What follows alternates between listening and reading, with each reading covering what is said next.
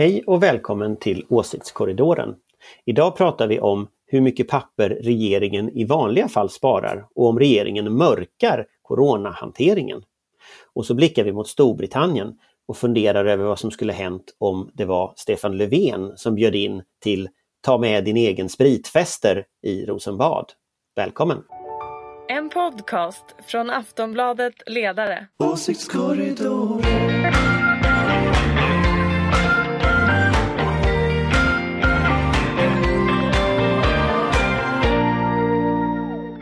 Välkomna till årets andra Åsiktskorridoren, din vän i den politiska vinterstormen. Med mig för att reda ut politikens kastvindar har jag som vanligt några av svensk offentlighets skarpaste profiler. Från den gröna och liberala tankesmedjan Fores, Ulrika Schenström som är oberoende moderat. Hej! Hej hej! Dessutom Aftonbladets politiska chefredaktör Anders Lindberg. Dig brukar jag ju presentera som oberoende socialdemokrat. Hej! Hej!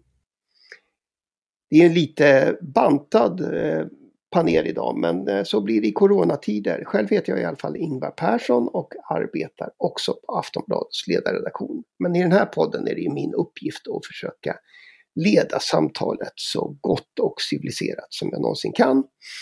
Eh, jag tänkte vi skulle börja med de senaste veckornas eh, händelser kring Ukraina. Eh, Rysslands hot och den säkerhetspolitiska situationen i Europa har ju stått i centrum. Samtidigt vill riksdagens majoritet att Sverige ska ta ytterligare steg mot ett medlemskap i NATO. Och nu kräver de borgerliga partierna att försvarsberedningen kallas in. Och så vitt jag förstod så var väl Peter Hultqvist inte alldeles negativ till det heller igår. Eh, dessutom har ju Annie Lööf skrivit en debattartikel ihop med Ulf Kristersson. Det är ju numera en markering. Ulrika, håller säkerhetspolitiken på att bli den stora valfrågan?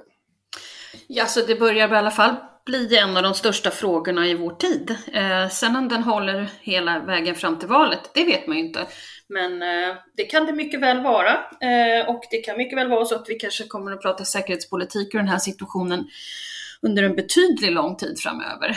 Ehm, det den här hänger ihop även med Europa och hur det går i franska valet. Och det är väldigt mycket som hänger ihop här och ett svagare USA och ett starkare Ryssland som gör att Europa har en enormt viktig framtid eh, framöver. Eh, så att, eh, ja, nej, men jag är lite, jag är inte bara lite, jag är bekymrad över det rådande läget. Ehm, och jag tror att vi kommer ha det här läget en betydande del av framtiden. Så det kan ju mycket väl vara så att det är en valfråga.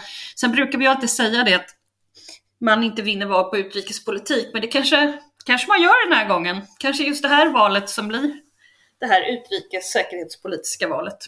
Men, men om det är en så stor fråga, är det i så fall bra för Sverige om det också blir en valfråga? Ja, det beror ju på. Alltså, det beror ju på hur regeringen hanterar det här. Eh, det är väl jätte, jätteviktigt att eh, vara på tårna här nu. Eh, jag kollade på presskonferensen igår med Linde och han ni vet vi kallar för Hulta Bulta. Eh, och jag tyckte mig ändå se att de såg rätt stressade ut eh, på den presskonferensen. Vilket ju gör en lite mer bekymrad över läget så att säga. Anders, du har ju pratat med Peter Hultqvist nyligen. Såg han stressad ut? Nej, det gjorde han inte när jag pratade med honom. Men eh, jag tror väl att eh, det vore dåligt om det blev en valfråga, säkerhetspolitiken. Jag tror inte säkerhetspolitik i ett litet land som Sverige eh, är liksom betjänt av att det blir stora konflikter i val om den, utan jag tycker nog att partierna ska göra upp god tid innan. Jag tycker det är en bra idé att kalla in försvarsberedningen. Jag tycker det, det, det har varit konstigt lite det här att man inte har samarbetat mer med oppositionen från regeringen. Jag tycker det är en märklig ordning. Just eftersom det är en kris som kan få så långtgående konsekvenser och den kommer att få konsekvenser över så lång tid. Och det kan liksom inte avgöras av vilken regering som sitter nu utan det behöver man samla. Men det partier. håller jag helt med om, men det var ju inte frågan från Ingvar. Utan Ingvars fråga var om det kommer att vara en valfråga. Det här handlar ju om vad kommer att hända runt omkring oss. Även om vi har partier som håller med varandra och som gör upp i tid så kan det ju fortfarande vara ett osäkert läge omkring oss. Och det kan ju göra människor oroade. Jag skulle kunna säga att de kanske blir väldigt oroade långt mer oroade än de har varit under pandemin. Så det är det jag menar med att, men sen får vi se hur det ser ut. Men jag håller helt med om att man gör upp före valet. Men folks perception om vad som är en valfråga kan ju vara någonting annat än att de, inte, än att de gör upp. Ja, fast jag tror att de partierna gör upp och man känner sig trygg med att det finns en, en, en grundläggande stabilitet i svensk säkerhetspolitik. Då tror jag andra frågor kommer att avgöra. ja, det, det kan vi ju hoppas. Nej, men, men om det, det blir dåligt så kan man ju gå omkring och vara nervös ändå. Jo, men jag tror det vore dåligt till exempel om NATO blir en valfråga. Eh, förutom att vi kommer att få massa trollarméer och tjafs i, i valet som tjafsar om det. Men, men jag, tror ju, jag tror ju att liksom, det man ska göra nu, det jag tror är en ganska klok idé att kalla in försvarsberedningen, vända på varje liksom, sten ekonomiskt och hitta förutsättningar för att och, och hitta försvarsutgifter som liksom matchar de hot som finns. Och, och då, då, tänker jag så här också att, att Annie Lööf och Ulf Kristersson skriver en sån här artikel, det tror jag regeringen ska ta på väldigt stort allvar. Eh, försvars och säkerhetspolitik är frågor av en storlek som kan påverka hela den politiska spelplanen om man hanterar det fel. Eh, så att jag tror att den signalen från Annie Lööf och Ulf Kristersson, den ska nog regeringen ta på rejält allvar. Eh, att de två gör det ihop, det tror jag. Mm.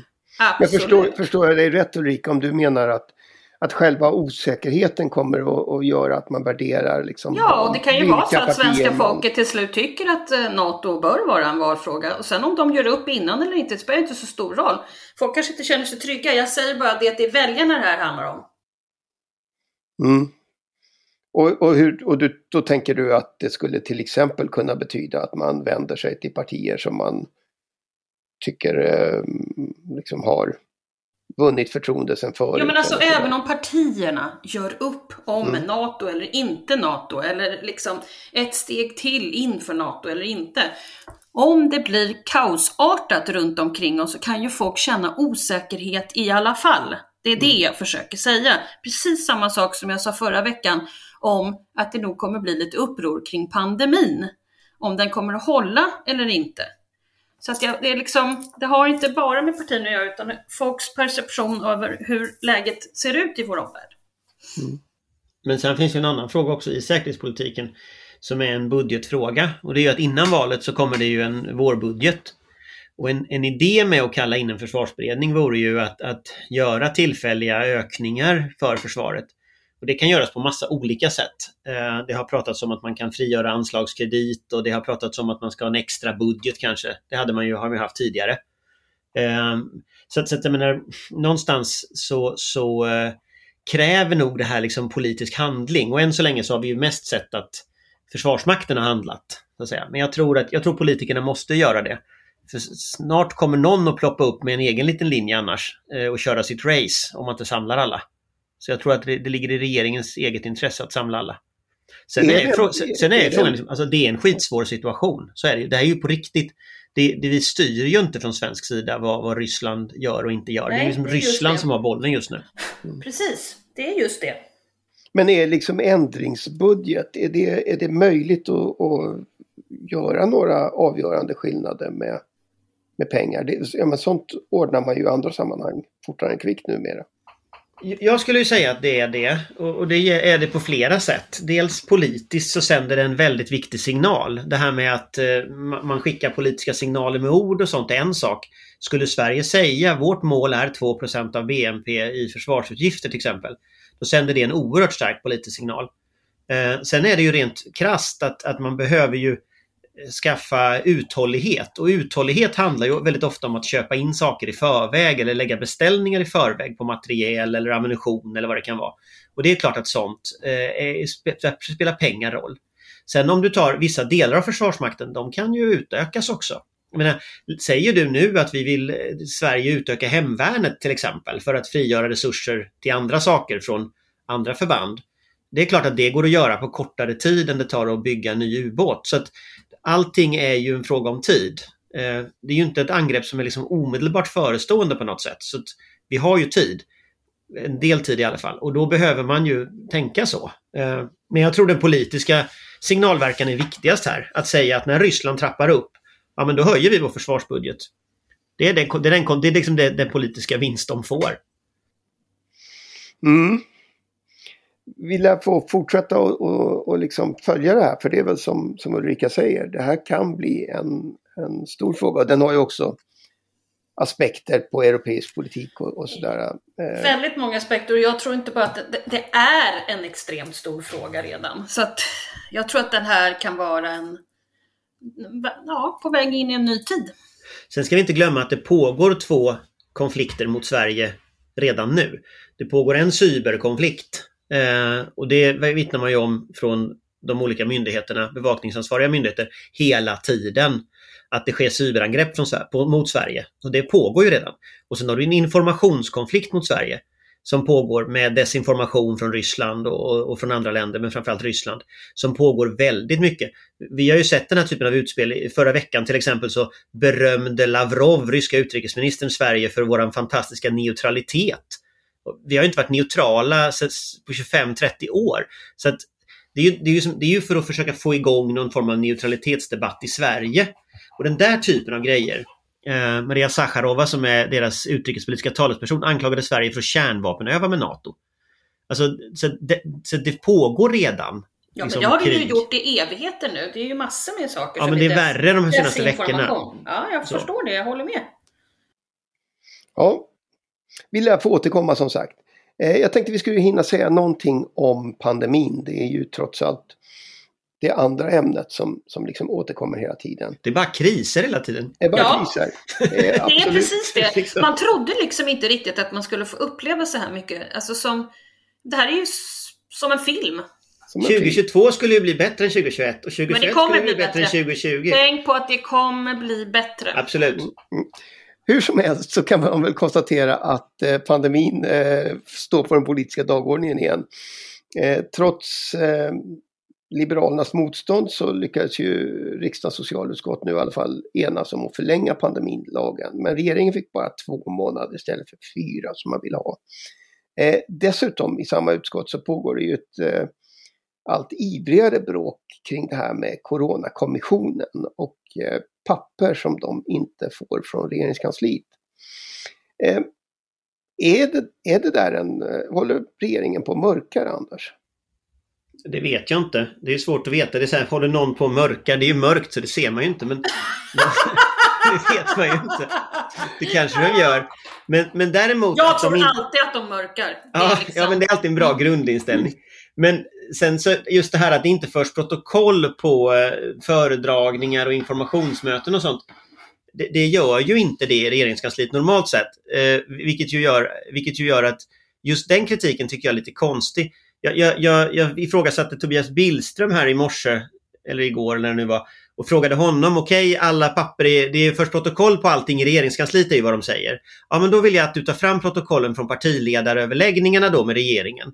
Eh, där, där, då partiledare, för det, det, den, samordningen är ju viktig, men samordningen med riksdagen är ju minst lika viktig i coronahanteringen. Vad sa partierna? Jag skulle väldigt gärna vilja veta vad Moderaterna sa i början av men pandemin. Men Anders, har du träffat alla i politiken idag? Men, men vänta, Både vänta. Hultabult och Billström? Men, nej, det var inte idag. Men, men eh, och det var inte eh, Billström träffade jag på Twitter. Men i alla fall, men det intressanta är då, eh, det intressanta är då med detta, det är att nu påstår ju oppositionen att allting protokollförs.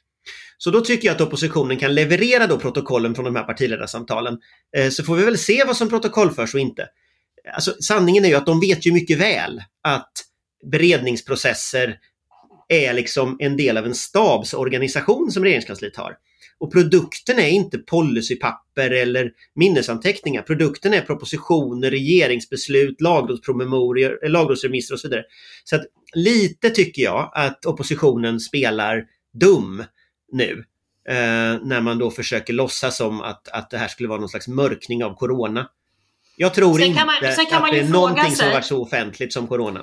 Jag tror det kan vara tre saker. Antingen finns det inga minnesanteckningar, eh, för det kan ju vara dumt för då måste man kanske ibland lämna ut någonting även om det är arbets, eh, arbetsdokument. Ja, men är inte det det sannolika? Mm. Det är säkert det sannolika. Men det kan också vara så här, bara för att jag ska få äntligen en chans att smälla till vissa krishanteringsexperter. Nämligen, om du har, det är väldigt många som säger så åh lägg bara korten på bordet. Mm. Okej, okay då är det så att man begär ut hjärtedam och hjärtekung, men man glömmer bort att i den här kortleken finns även spader S.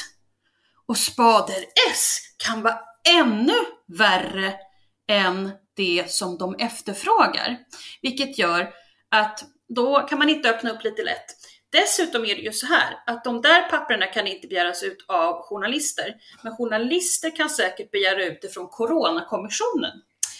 Så, det var, lite, det var mina tre, vad det skulle kunna vara. Men jag tror också att det inte finns några eh, Alltså, alltså grejen, nu har ju Ulrika, både Ulrika och jag jobbat i regeringskansliet, så både Ulrika och jag vet ju detta att, att det förs inte protokoll över väldigt, väldigt mycket av det som är viktigt.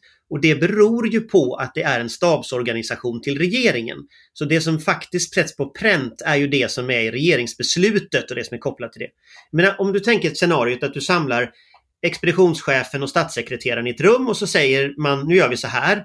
Inte tusan för de ett protokoll på att de har sagt nu gör vi så här, utan de går ju iväg och gör det. Och efter fyra timmar så är det ett nytt möte som de får sätta sig och hantera. Så att liksom hela den här, hela upplägget nu.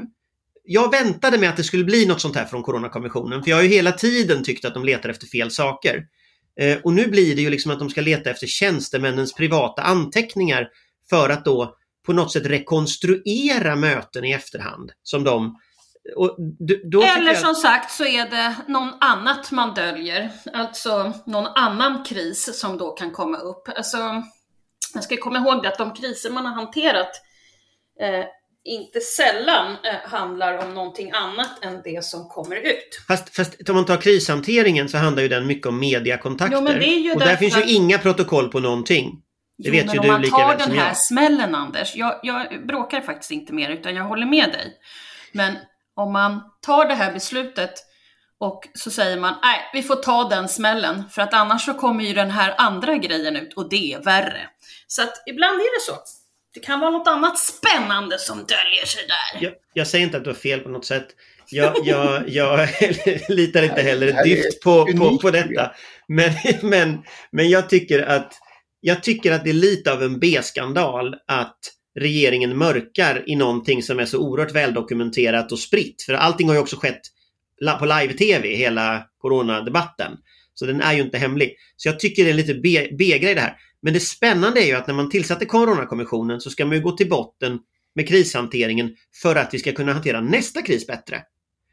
Vi kommer naturligtvis inte hantera nästa kris bättre för att de håller på och tjafsar om de här tjänstemännens privata anteckningar. Utan nu håller det på liksom ta ett stickspår iväg in i en slags formalia bråk som förvisso är skojigt för politiska nördar men som tror jag lite är skrift i vatten i på något sätt den stora bilden av pandemin. Sen finns ett annat problem tycker jag med Coronakommissionen och, och det är ju att den ska ju vara klar om en månad, eh, 25 februari.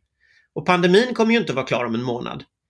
Så att, så att liksom, jag fattar inte hur de här slutsatserna ska kunna liksom förklara vad som hände under pandemin eftersom det vet de ju inte. Så att, så att jag tror att man ska tillsätta en ny coronakommission efter det här är klart på något sätt. Eh, eller någonting. Något måste man ju göra liksom. Är det vad du skulle göra? Hade jag fått bestämma så hade jag låtit den här coronakommissionen, eh, ja det blir väl någon form av halvfiasko skulle jag tro av det här. Men sen så skulle jag efter pandemin är avslutad, oavsett vilken regering som då sitter, eh, göra en helhetsbedömning om svensk krishantering. Och så skulle jag ställa frågan, ska vi ha en decentraliserad krishantering? Ska det vara så att myndigheterna är ansvariga i kris för det de är ansvariga för till vardags? Ska det vara så att kommuner och regioner bestämmer så mycket som de gör? Alltså jag hade ställt grundfrågorna i krishanteringen. Det kanske är politiker som ska bestämma politiken och inte tjänstemän.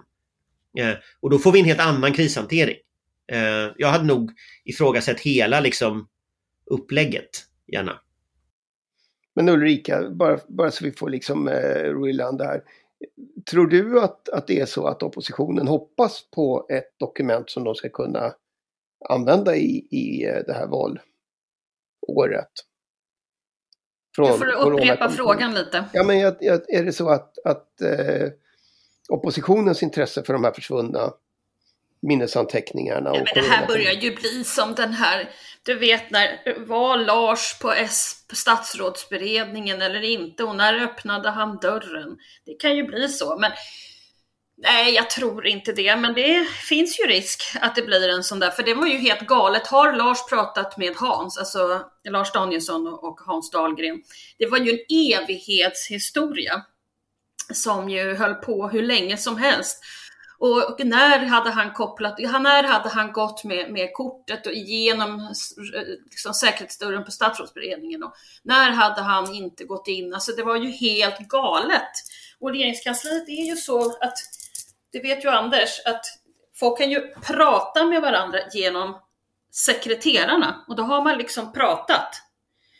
De som är statsråd och statssekreterare. Mm. Så du vet, och då undrar man liksom så Hans Dahlgren kanske prat, sa, han sa ju nej att han hade pratat med Lars, men deras sekreterare hade ju pratat med varandra och det tyckte jag, ha, Lars var självklart. Alltså, det, det, är så, och sen kan man inte alltid berätta hur de här eh, massor med grejer fungerar och då blir det liksom väldigt trassligt.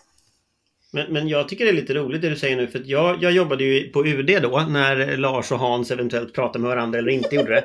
Mm. Och det var ju ingen som visste i organisationen heller vad som var sant.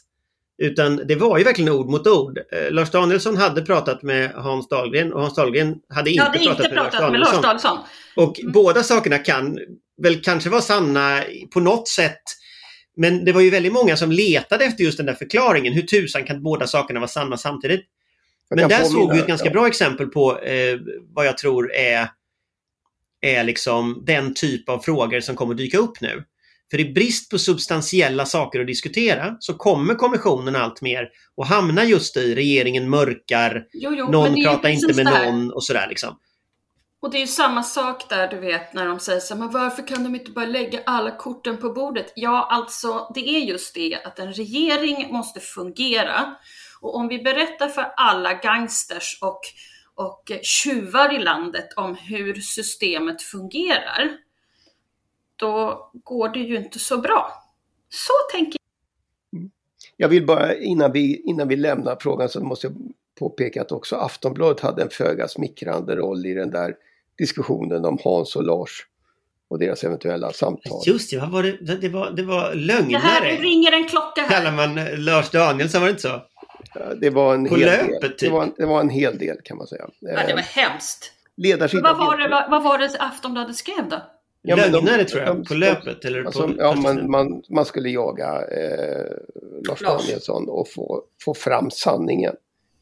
Eh, ledarsidan deltog dock inte. Men var det inte så att ingen visste sanningen? För jag, nu kommer inte jag ihåg den där, nu kom, jag läste den där tsunami-rapporten då, men eh, ganska noggrant.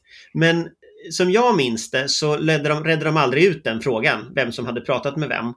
Nej. Och det och... finns en rad förklaringar. Den Ulrika säger med att någon annan har pratat med någon annan och någon annan. Alltså det, det var en förklaring. En annan förklaring var att de helt enkelt kom ihåg fel.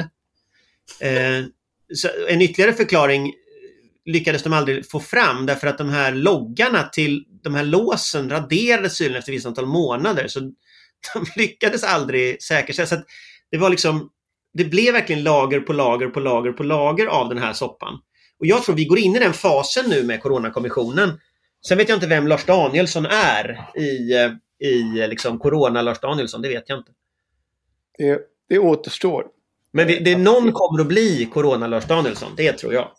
Då kan väl det bli en uppgift för panelen att fundera på det till nästa vecka. Vem blir... Vem blir Corona-Lars? Lars. Ja, Corona-Lars. Eh, Innan vi går in på, på dagens sista ämne väldigt kort. Precis innan vi satte oss ner för att göra den här inspelningen så gjorde ju Sverigedemokraterna ett stort utspel. De skulle lansera en helt ny profil. Det visade sig vara en favoritrepris och inklev Mattias Karlsson. Eh, är det ett genidrag från Sverigedemokraterna, Anders? Jag vet inte, jag, jag, jag tyckte de hade bullat upp så här, ah, nu kommer något stor rekrytering. Jag trodde det var typ så Hanif Bali, nu har de rekryterat Hanif Bali tänkte jag. Eh, eller de har rekryterat någon sån här stor artist av något slag. Eh, som kommer att liksom bli Nyras kulturpolitiska talesperson, något sånt där trodde jag. Och så var det liksom bara återanvändning eller återupplivning av, av den förra chefsideologen. Det kändes inte jättepepp faktiskt. Jag vet inte, det kanske andra tycker är jättepepp, men jag tyckte det var kändes liksom, ja, det här var gjort. Ja, du tror inte på den? Nej, han ska väl vara mot bensinskatt om jag fattar det rätt. Men eh, jag... Eller för landsbygden, alltså det var något sånt där. Men jag, jag, vet, jag, jag vet inte, jag tycker det känns lite konserverad gröt över, över, över Mattias Karlsson. Vi får väl se. Vi återkommer till det också. Vi har nämligen ett, en Ulrika? punkt till. Eller Ulrika, har du Ja, det var bara jag som var så orolig för att vi inte skulle få prata Ja, om det sista. Men det ska vi. sista. Nu ska vi, nu ska vi prata om nästa punkt. Eh, vi ska nämligen vända blicken mot Storbritannien och Boris Johnson som ju i detta nu befinner sig i parlamentet för att förklara bland annat hur det, varför det har förekommit så mycket fester på Downing Street samtidigt som vanliga britter eh, har levt under hårda restriktioner, till exempel fått planera begravningar på videosamtal och sådär. Opinionssiffrorna störtdyker, Sue Grays officiella utredning är på gång och medlemmarna i premiärministerns parti talar med journalister om att avsätta honom. Alltså, det där är ju Storbritannien. Jag kan inte låta bli att fråga, hade det där kunnat hända här Ulrika? Alltså om det hade framkommit att Stefan Löfven och Magdalena Andersson festade på finansen. Alltså det hade varit jäkligt dåligt alltså. Alltså jätte jättesmaskigt dåligt. Bring, Alltså, så, your own alltså- booze. Ja, så här, riktigt dåligt. Och, och att eh, typ eh, eh, herr Elger eh, har, har kommit med resväskor med sprit in i RK. Nej, alltså du vet, jag vill inte ens... Oh. Jättedåligt. Du- du- Jättedåligt. Du, du tänker liksom att eh, svenska folket skulle heller inte vilja att Sagerska eh, palatset blev någon slags festtillhåll. Nej, tänk om det skulle ha framkommit att de dessutom har haft stora fester i Sagerska. Där man också har kommit in med stora resväskor med sprit.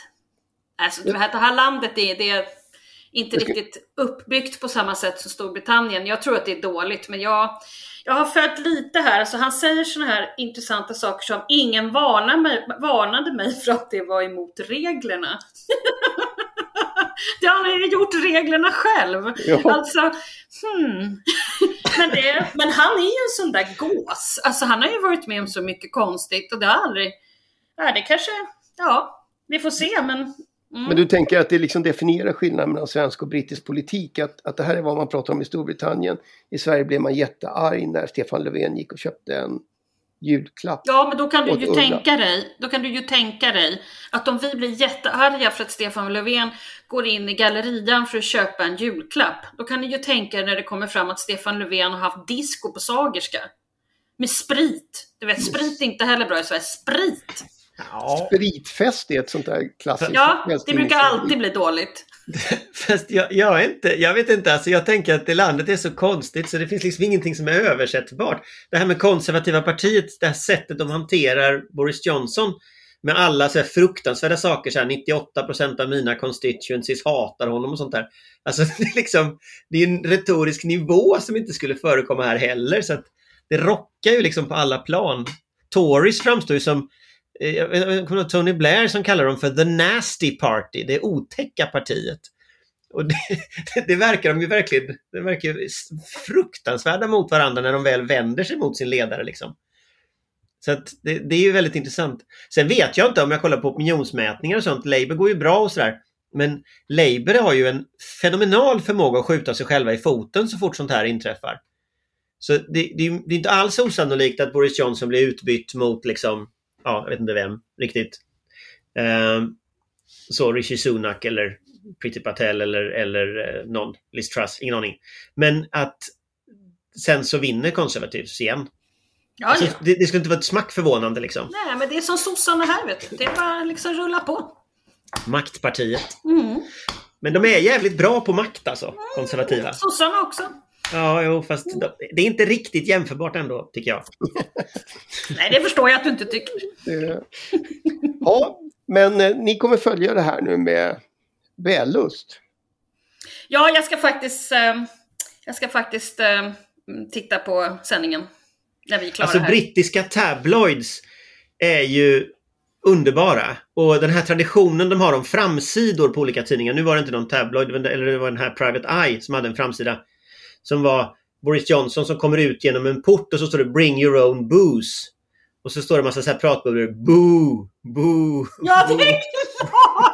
Det är Den typen av framsidor görs ju inte i Sverige och det är ju tråkigt alltså. De var ju, de var ju, det är ju en underbar liksom, eh, underbar sån eh, stil. Jag såg hur- Morgan la ut det där på, på, på Twitter. Men hur gör du det utav eh, att, att statsministern går och köper en julklapp? Nej, politiska skandaler är ju lite tråkiga det här alltså. Men alltså nu är han ute här i The Sun. PM insist he won't resign over Partygate. Var det att du har liksom Partygate? Mm. Var det namnet liksom? Det var Partygate.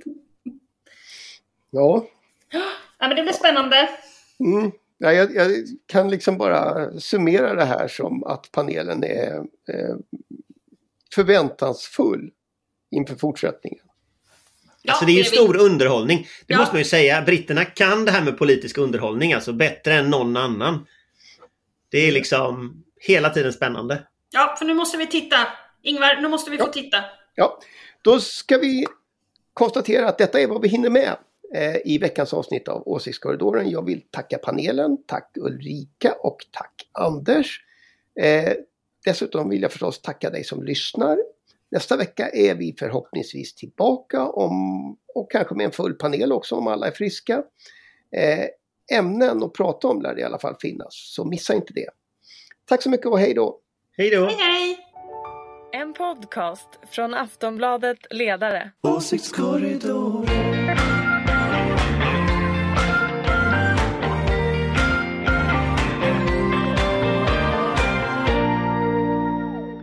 Du har lyssnat på en podcast från Aftonbladet.